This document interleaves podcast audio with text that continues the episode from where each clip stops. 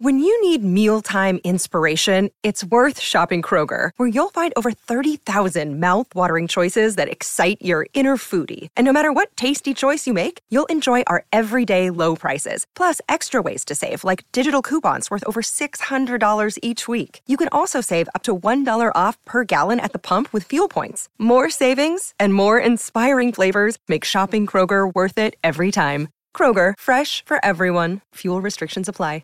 Hello, everybody. This is Marshall Poe. I'm the editor of the New Books Network. NBN listeners like to read books and buy them. So we thought we'd tell you that right now, our friends at Princeton University Press are having a remarkable site wide sale. You can get 50% off books, including ebooks and audiobooks, with the code 50, F I F T Y, at checkout until May 31. You can save some real money on Princeton University Press books. I encourage you to go there and check it out.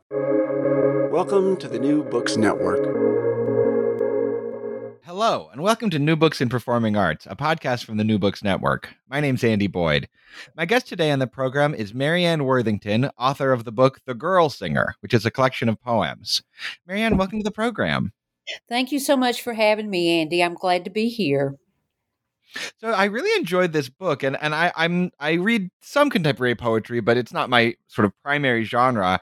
I guess my question is, how common is it to have a book of poems that is kind of a it almost reminded me of a song cycle on an album or something that these these poems are all kind of about uh, similar similar themes and topics. Is that is that very common? Is this the first time you've done something like that it is the first time that I've done something like this, and and I'm not sure how common it is. Although the connections between poetry and singing and song, I think, are very very close. So maybe even a poet will think about the musical qualities of language as she or he is writing, without necessarily writing about music per se. Mm-hmm. What's your history with kind of folk music, country music, traditional music? I don't know what terminology you use, but, but what was what's your past with that that I genre? Think, yeah, I think the terms that we use just depend on on uh, what we heard growing up or how we've been schooled to think about music. But for me, primarily, I had parents who were um, very avid music listeners, but they listened primarily to either folk music, which would have been when I was coming up, would have been Peter, Paul, and Mary. Uh, even Bob Dylan was considered, you know, a folk singer in the early days, or they listen to straight up country music on the radio. Um, we didn't. We were a working class family, so we didn't have a lot of extra money. But my mother was a seamstress, and I. Um, I know that she used some of the money that she made from sewing to buy record albums. We did have stereo. So, um, one of the first records I ever remember hearing was Doc Watson's um, mm. debut recording from Vanguard Records, who was a, a North Carolina folk singer. Um, and then we also went to church. And um, lucky for me, about the only thing that remains in my church upbringing is music. I had a, a a, wonderful and beautiful um, music teacher in the church who taught us a lot about music and hymnody. And um, I think I, I probably learned to read by looking so much at the hymn book when I was a child. So those two things, you know, popular music and sacred music were in me from the very beginning. I also took piano lessons from the time I was six until I was, you know, 18 or 19. Mm-hmm. Was that also kind of how you got into poetry? I mean, there's there's a lot of great poetry in those old traditional songs. Yes, there surely is. Um, I th- I don't I can't say that that's how I got into poetry, but it's something the the the hymnody and the hymn book and the poetry of hymns has stayed with me, and it's something that um, can never be erased from me, even though a lot of the doctrine from my early church bringing up upbringing ha- has disappeared. But um, um, I can't say that it made me be a poet. I'm a late bloomer. I didn't go to college until I was 27. I worked right out of high school for almost a decade. And um, I studied writing in college, but it was not my major. And it Mhm. wasn't until we moved to Kentucky in 1990 that I found a real lively and vibrant literary community. And that's when I really started writing poetry seriously. Mm, interesting. So this this book is, as I said, kind of largely based on the idea of women in folk and country music, Right. um, as the title would indicate. Did did you have to do a lot of research about that, or was this kind of something that you knew well enough that you could just kind of pick up a pen and and write these poems? Some of it was intuitive because um as I said, my parents were great listeners to country music and they knew a lot about country music, even though they they didn't do anything but pay really good attention to what they heard on the radio and what they heard DJ say and what they saw on television. So some of it I learned from them, but yes, I did spend a lot of time doing some research. I was lucky to get a fellowship at Berea College in Berea, Kentucky, in their special collections archives where they house um, all kinds of um, sound archives. So they had all of these early radio show music broadcast. They had um, letters and and books and all kinds of really great sort of secret things about particular performers. Um, so it was wonderful. I spent a month at the at the library with that fellowship. So every day during uh, it was June, I would go into the library and just spend all day in the library, you know, until they closed. It was great. So, and also just reading, you know, reading about country music and um, I had written about country music in an academic way Mm-hmm. by um, going to conferences and things like that. Um, and so I had some I had some book learning too, but um, so some of it was intuitive and some of it was purposefully sought out through research. Yes. Mm-hmm. Would you like to read the poem "The Girl Singer," the title poem from the collection? Sure, I'd be glad to. So the girl singer is kind of a of a um, a composite of women that I eh, saw growing up uh, performing on television, um, but also it's sort of a um, the story of a woman who wants to be this singer, but she has all this knowledge about how she is just a girl singer, which was kind of the way that men treated women in the business. You know, they, they were the stars, and then they had a quote girl singer unquote um, as kind of a sidekick, you know, who was um, um, a part of the show but not the headliner. Mhm. So it's kind of an amalgamation of that. And also, if you know your murder ballads, you'll recognize several lyrics from murder ballads in this poem. So this is the girl singer.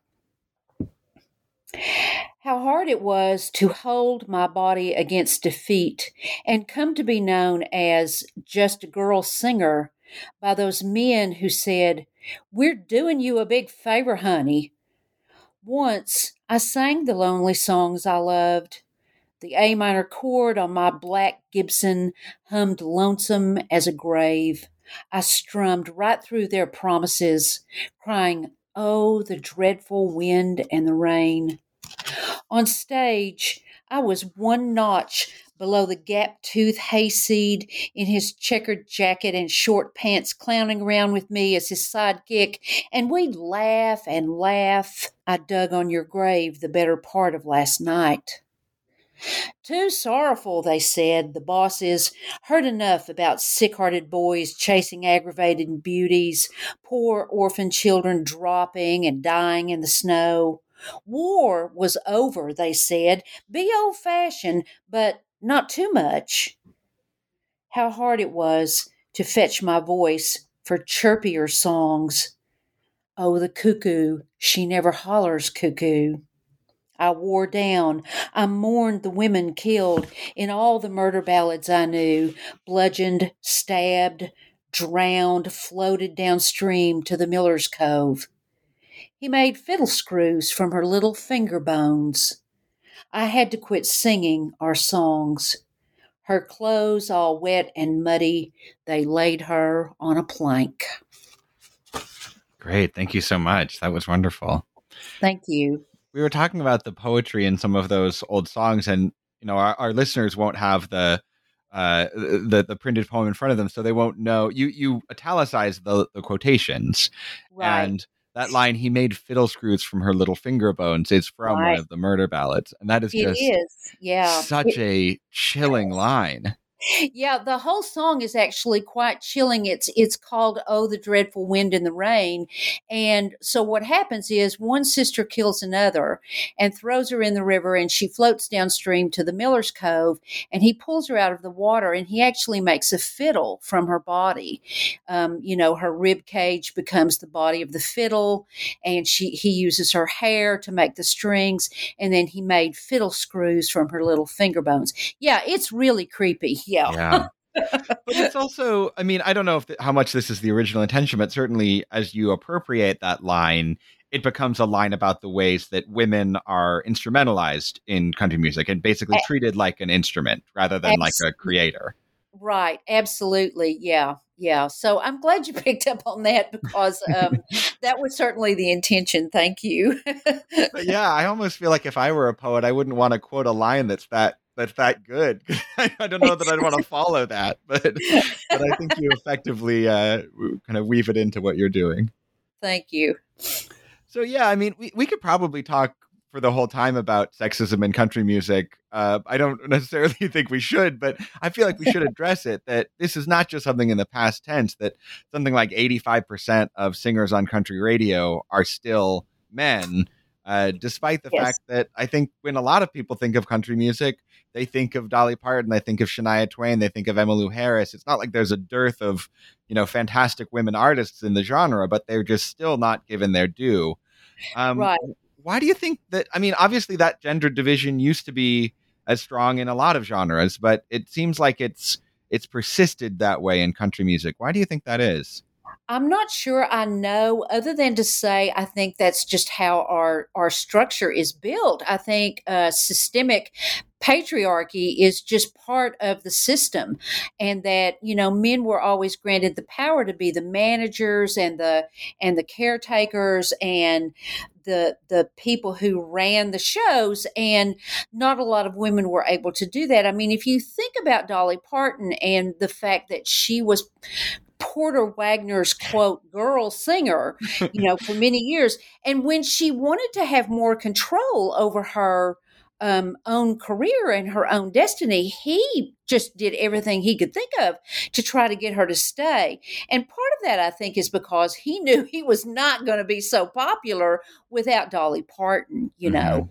Um, and so people like Dolly Parton and even Loretta Lynn, who who had some control in the studio, um, and and even Patsy Cline, who didn't have a lot of control in the studio, but complained loudly about not having a lot of control in the studio. Mhm. Um, you know, those were the women who sort of paved the way for um, for women today. And also, I just think this.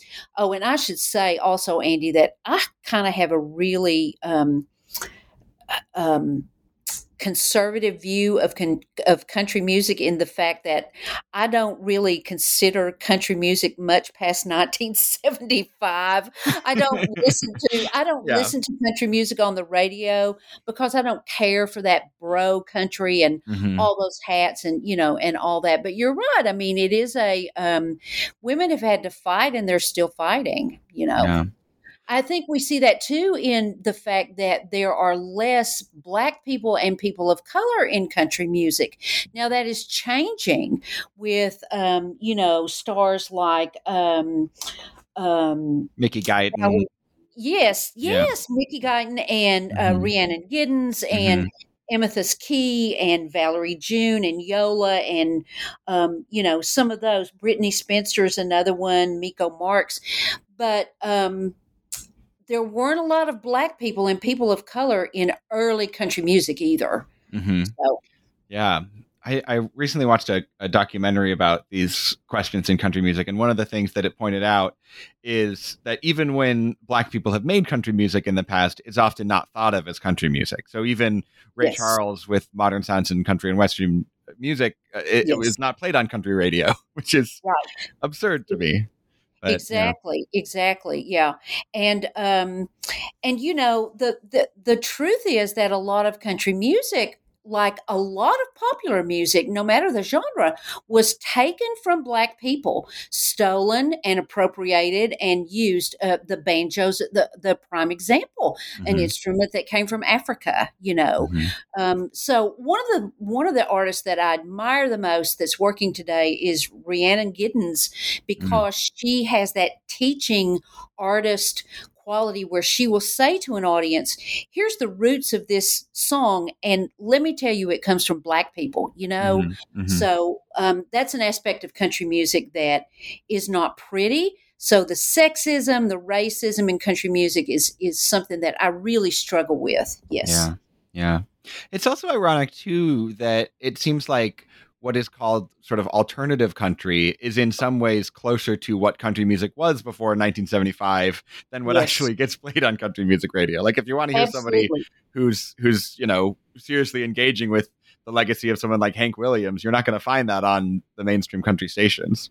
That's that's exactly right, you know, and that's one of the reasons why Emmylou Harris, I think, has always been so important to me and so popular to me mm-hmm. is that she taught all of us how to go back and find the original artist for those all those songs that she recorded.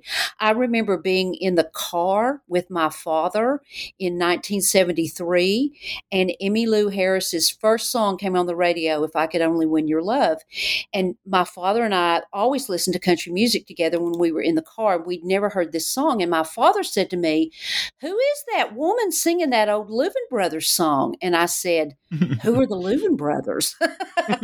you know, yeah. so, so yeah, you're right. I think alternative country or Americana music mm-hmm. is much closer to old style country music than what we hear on um, popular country music radio today. Absolutely you ha- you have a poem about the great folk singer Hazel Dickens, who yes. is also known as a as an activist and a quite outspoken, you know, left wing pro worker, pro labor uh, activist. Yes. Um, yes. It, in, in that poem, are you partially trying to sort of remind readers that Appalachia, that the South has a tradition of left wing politics, and that, that that's a you know maybe calling for a bit of a revival of that tradition. yes, absolutely, because she was she was a rabble rouser and and um, devoted her life to singing benefits at miners rallies. You know, miners who were on strike. She sang against uh, mining company politics. Her brothers had worked in in the mines in West Virginia, um, and and a lot of her family when the when the coal mines dried up in West Virginia, a lot of her family moved to Baltimore, and that's why she moved to Baltimore. She followed her family up there, and it was um, getting to meet Mike Seeger, who was probably single handedly did more to revitalize folk music in the 1960s than anybody.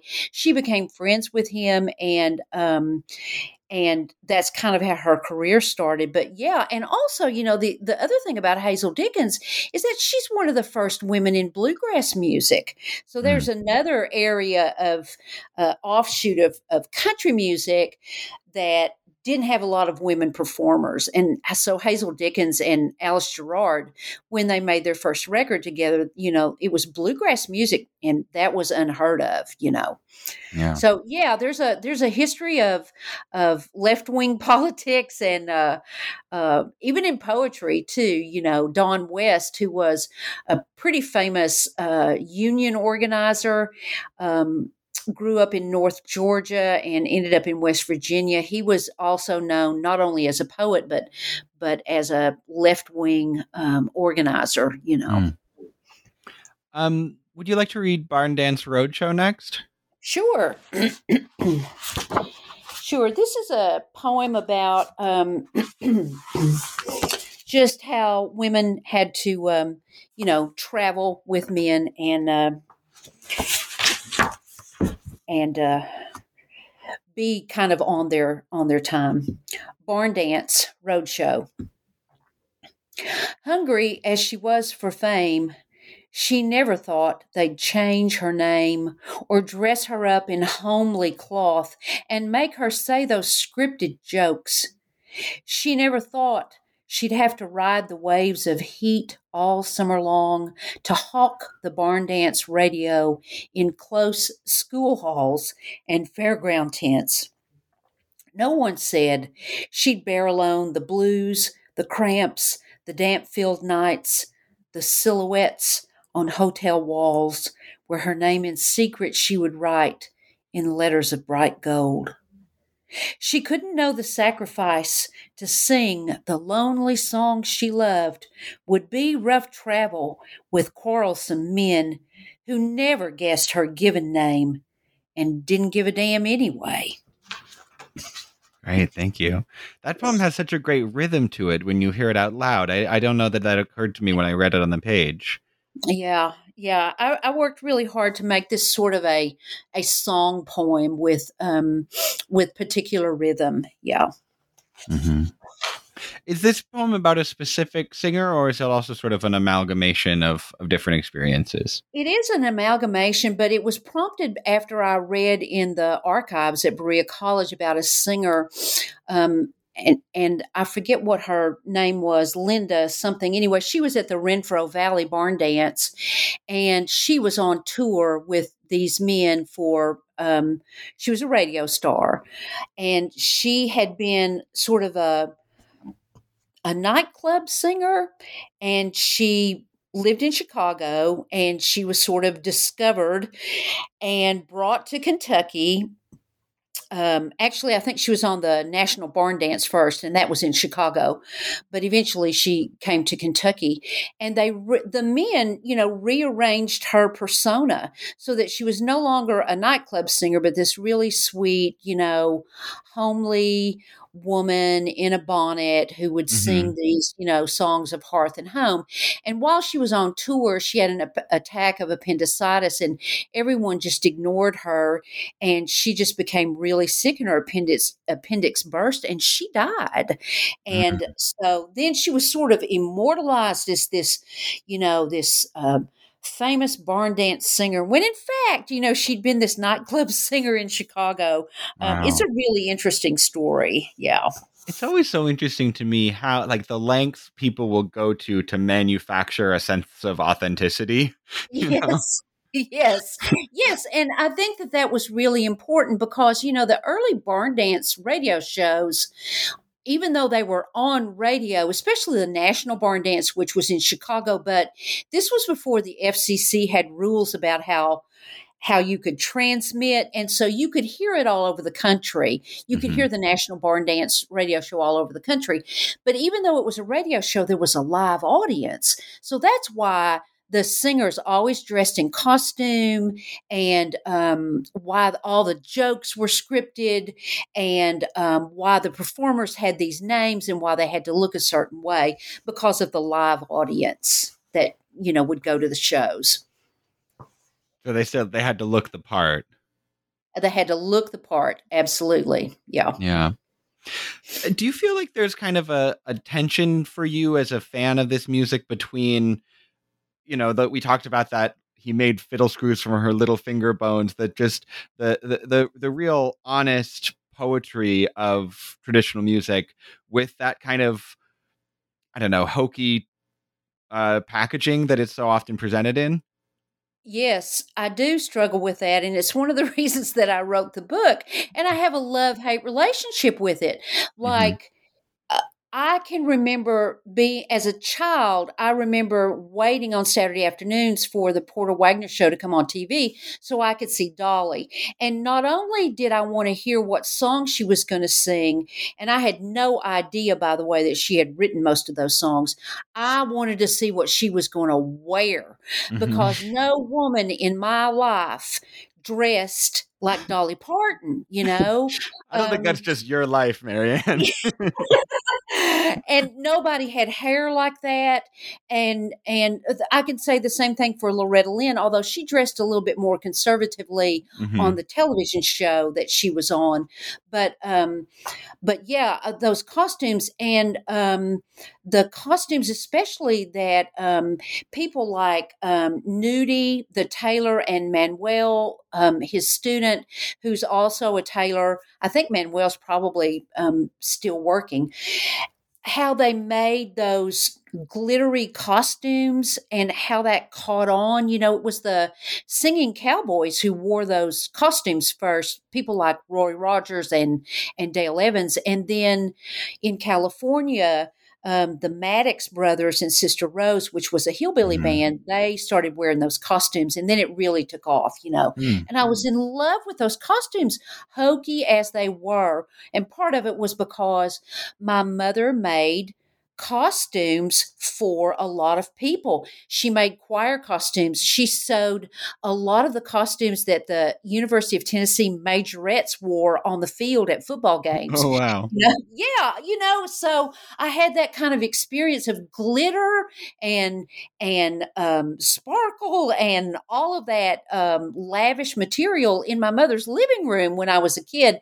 So I think that's one of the reasons why I like it. But yeah, I do struggle with that sort of hokiness and persona and the authenticity of the music mm-hmm. and and the lyrics yeah but at the same time it seems like you're expressing that for you as like a working class kid there was something really exciting about seeing that kind of glitz and glamour oh, from oh, yeah. country stars that you wouldn't have wanted to see somebody up there in you know overalls and a work shirt but you know you right. want to you want to see the right. you want to see the costumes that you know yes yes although there were men who did wear overalls and work shirts as part of their costume you know right. and they had a particular persona but you learn to recognize performers by their costumes you know mm-hmm. um, or at least i did when i was a kid so yeah um I want to talk about another aspect of your career, which is you're the co-founder of Still, which is a journal dedicated to uh, writing from the Appalachian region. Um, yes. Could you talk about kind of how you founded that journal and kind of what you're trying to, to do with it? Are you are you trying to kind of rewrite people's received ideas about that region, or maybe yes. it's less of a programmatic uh, point. Well, well, I, I, could say that I think that that was our main goal in the very beginning. Is that um, there's still all these stereotypes about what Appalachian people are, and those stereotypes come from people who don't live in the region. Mm-hmm. Now, I will say that there is a, a hint of truth to every stereotype, but but um, there still today, we have so many stereotypes about the region. So, one of the things that we wanted to do when we founded the magazine, and I had two other co founders, was we wanted to feature writers, musicians, and artists who could tell their own story. Here's my story about Appalachia. Here's my story about what it means to be in Appalachia. That meant including Black voices, people of color, queer voices, trans voices. We wanted to um, include those because we wanted to show the complexity of the Appalachian region, not the stereotypes. So we founded it in 2009, me and two other co founders, and we did it sitting around a kitchen table one night. You know, we, we said, I want to, I want to have a literary journal. Yeah, me too. Okay, let's do it. And we found a free website and we, and we solicited, you know, several people that we knew who were writers and we you know we put it up pretty quick. So um so yeah that's been going on since 2009 and that's kind of our major goal. We we want to celebrate diversity and the creativity of appalachia. Great. Do, would you like to read um, barn dance chorus? Sure. Um, barn dance chorus uses all of the names that women were given um, no i'm sorry that's um, wait a minute. Yes, yes. Barn Dance Chorus is uh, uses all of the names that were given to these women performers by men. So almost every noun that you hear that is some sort of name was an actual name of an actual performer. So this is Barn Dance Chorus, and the epigraph is from musician Cathy Fink, and her song title "Little Darling's Not My Name." Barn Dance Chorus. It's not cousin, gal, honey, or sweetheart. Not little miss, little maid, little Joe, little shoe, little sunbonnet. Our names aren't sister, girl, lady, or aunt.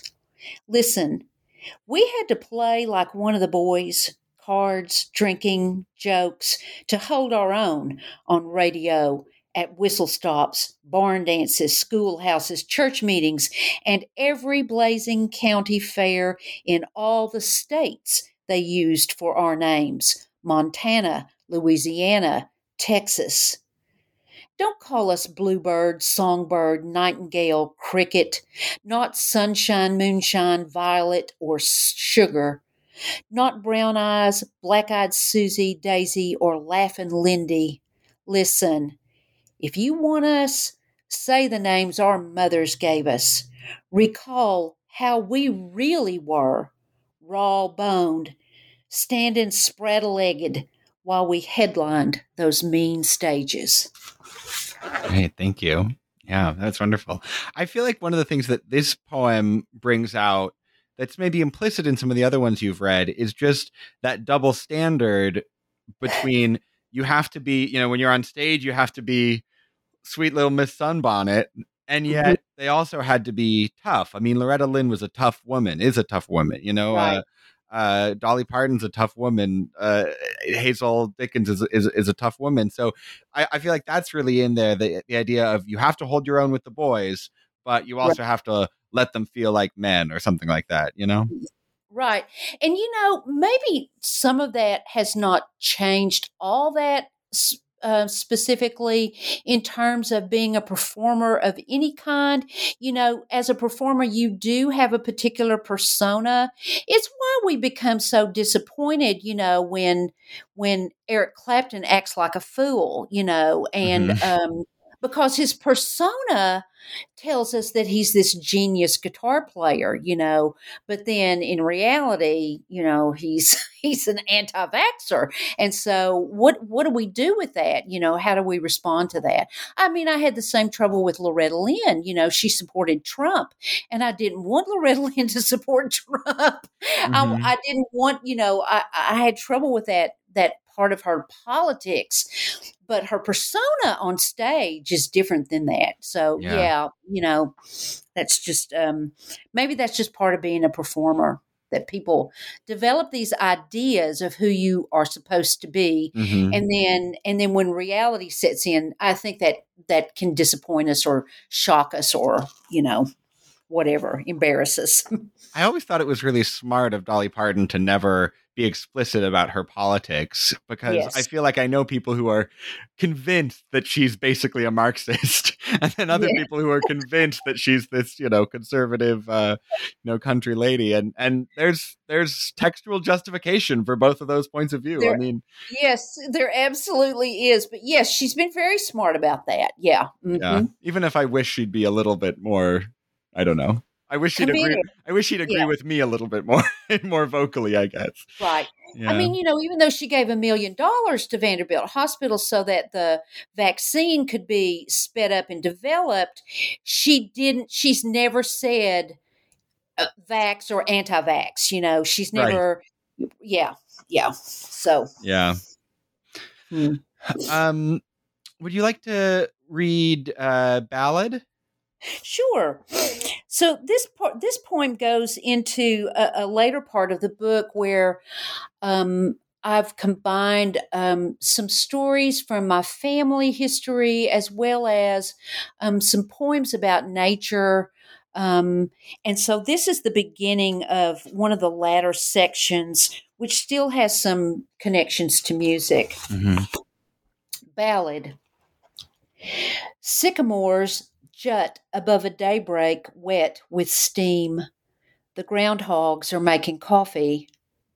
The heron flies above the tree line, drumstick legs stretched rigid, wing flap on the upbeat like a crooked song wounding the sky. A family of house finches makes a dust bath in the gravels at the end of my driveway. They strum and pluck every shimmering day while the worm entombs, while the bud weeps on the vine. I've been broadcasting seed in memoriam. My mother loved the killdeer. Her mother despised the blue jay. The melancholy of its cries, like a wretched old love song, hummed over and again. Mm, thank you. Um, I I'd love to ask kind of um, about that connection between the later material in the book, which is more personal. You mentioned it includes a lot of nature poems. Um, mm-hmm. What do you feel like? Why did you want to put this in the same book with a poem about the Carter family? Well, the the truth is is that the the girl singer poems or the poems that were explicitly about um, women singers or that had some sort of murder ballad uh, feel, those poems were originally going to be a chapbook, you know, a smaller version mm-hmm. of this book. And so I just didn't, I really just didn't have enough other music poems written and ready to go. And so I just um, decided, with the help of my editor, that um, I could make these connections between music and song and nature and my own family, which maybe those connections are only clear to me and maybe not to the reader, but um, but I do see them, and and that's one of the things. Also, um, since both of my parents are are now gone, um, it's it's been really important to me to remember them in poems and i wanted to do that. Um, i wanted to remember the the musical things that they gave to me and also how to pay attention to nature how to work and how to pay attention to nature. My mother loved birds. She loved them and we would sit on her porch or my porch for hours and just look at our field guides to birds and mm. you know watch the birds and she had a whole kind of circus of crows trained that lived in her neighborhood and what Yes, yes. And listen, these crows, they had lived, they've lived there for decades. They still live there because my daughter bought my parents' house after they died. And so my daughter lives there now. And these crows, they just keep staying generation after generation. There's about a core of about eight of them that travel and live together. And so, yes, mother started feeding them. And so they would see her come out on the porch and they would start hollering. And also, they have really distinct cues for when I would come out of the house or when one of the dogs would come out of the house or when my mother would come out of the house. If you listen carefully, you can hear how different the calls are, you know. Mm-hmm. And and also, I know you nobody believes this, but they knew my car so when I would turn the corner to head to my mother's house, I would hear them and see them. One of them would start squawking, and then they would all fly over into her yard when I would um, drive into the driveway. So, wow. so you know that connection of um, being with my mother and and talking and listening for birds um, was important to me. Mm-hmm. So again, that may be a personal connection that maybe readers won't get, but I don't know. I just tried to bring music and um, vitality to all of the poems. Yeah. Um, and, and, and it feels chronological too that I imagine the the the earlier poems, the girl singer poems, being kind of from the point of view of you as a child and listening to this music and watching these performers on TV and mm-hmm. kind of thinking through what does it mean to be a woman and an artist. Mm-hmm. And then it seems like in the later part of the book, it's sort of you almost performing that role of saying, now this is my turn to, you know, you're not singing country songs, but in a way you are. Yeah, that's that's really insightful, Andy. Thank you so much for for mentioning that. I hadn't really thought of it that way before. And you know, that's a great thing about writing a book of poems. Your readers tell you a lot about the poems that you can't see yourself or yeah. you don't understand yourself. Yeah, yeah, I think you're right. Uh, a lot of the poems are from the point of view of my childhood or when you know growing up in Knoxville, um, and then the later poems are about I don't know. I just after my parents died, I got a lot of satisfaction and a lot of um, soothing uh, qualities, and it sort of quelled my grief to think about birds and to write about mm-hmm. birds. Mm-hmm. You know, so are there yeah. are there kind of nature poets or nature poems that you find yourself kind of returning to over and over? Um, yes. Well, um, in general, um, I would say, for instance, um, I like the poems of W.S. Merwin because mm-hmm. there's a lot of nature in his poems. But I also just sought out and read um, poems that had been written about birds, as many as I could find, you know. Mm. Um, I think uh, Wendell Berry, who's a Kentucky uh, native Kentuckian, is also um, very tied up with nature poems, um, and I've I've looked to his work as well. Um, I love the work of Robert Macfarlane, who is a British writer. He's not a poet, but he writes so beautifully about the natural world. When I found Macfarlane's work, which was probably about five years ago, I just couldn't get enough. And um, what he writes about nature is just astonishing. Um, so, anybody who wants to read about nature, I would recommend Robert Macfarlane uh, as a as a go to. Um, even though he's not uh, necessarily a, a poet, he's a nonfiction writer. Yeah, I'm not sure I've ever heard that name before. So, thanks for the recommendation. Sure. Um, would you like to read Put Upon by Grief? Uh, yeah. So this illustrates what I was saying before about how um, how kind of grief stricken I was, and and looking to nature to kind of help deal with that. And I was also unpacking um, a lot of my mother's things that I had cleaned out from her house so that my daughter could move into her house. And I ended up bringing a lot of those boxes home. And then, of course, I didn't have space for them and they were in the garage for a long time. But um, that's kind of the genesis of this poem. So this is put upon by grief. And the epigraph is from the poet Robert Becker. And it reads, My dead, I miss you. Won't you give a sign? make a joke at my expense, put upon by grief. Send us a feather, like the woman who, in her worst sorrow, begged for a gesture from her beloved dead, and a velvet wisp of wing floated right down to her lap. So the story goes, but we have quit believing. Our traumas have been too brutal. We stand beat up and bruised. Starlings have hijacked our trees. And now the quarrel songs of crows and jays rout from the next ridge.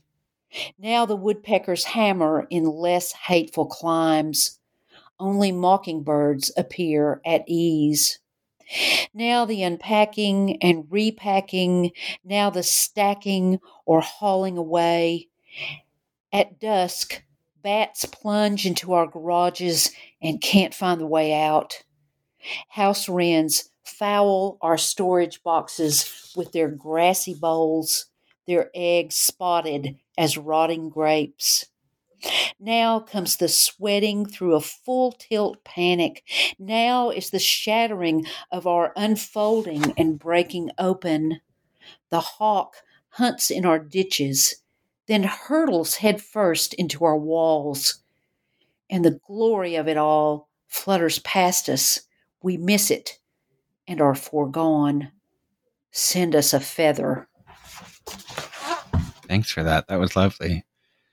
Um, it was funny when you were describing the poem before you read it. You said that you were unpacking, and you sort of paused before you explained that you were unpacking boxes. And I filled in in my head that you were unpacking, you know, your your feelings of of grief or you're uh, unpacking yes. your relationship with your mother, and then the fact that you're unpacking her literal possessions um, was a surprise. But they are sort of one and the same in the end, aren't they? When someone dies, they and... are. Yes, yes, it's yeah. both literal and figurative. And and I remember at the time, so, kind of feeling like I was being betrayed by the birds and the animals. You know that the the little house finch was making all these nests in the garage and making a mess, and then the bats would come in at night, and then they they couldn't get out, and um and the the crows and the jays had seemed to have left me you know and i just felt betrayed in all of in all of my grief and i and i know that's not true but that's mm-hmm. sort of how i felt you know that i really needed to find a feather to help me feel better but that's yeah. interesting because i feel like a lot of nature poetry is very serene but nature isn't always serene right nature oh, can be annoying yeah. and, and can be a headache yeah, yeah. There's a there's a writer who um, writes about environmental concerns for the New York Times. She's based in Nashville. Her name is Margaret Renkl, R E N K L, and um, she um, talks about that how she can look out from her office onto her backyard and look and watch nature as it happens, you know. And she had built this, I think it was a bluebird box that she had built and, and nailed to a to a tree trunk. And um, a family had set up shop, you know, in the bluebird box. And then one day she saw a snake climbing up that tree and she knew mm. that you know the eggs were going to get eaten you know that that that's part of nature that's you know the the bad and the good. Yeah, absolutely. Yeah. yeah. Well, Marianne Worthington, I've already taken up so much of your time, but thanks so much for being on New Books in Performing Arts to talk about your wonderful collection, The Girl Singer. Thank you so much for having me, Andy. It was a it was a thrill and an honor to be here. I appreciate it so much. Well, thank you. I'm glad you were here.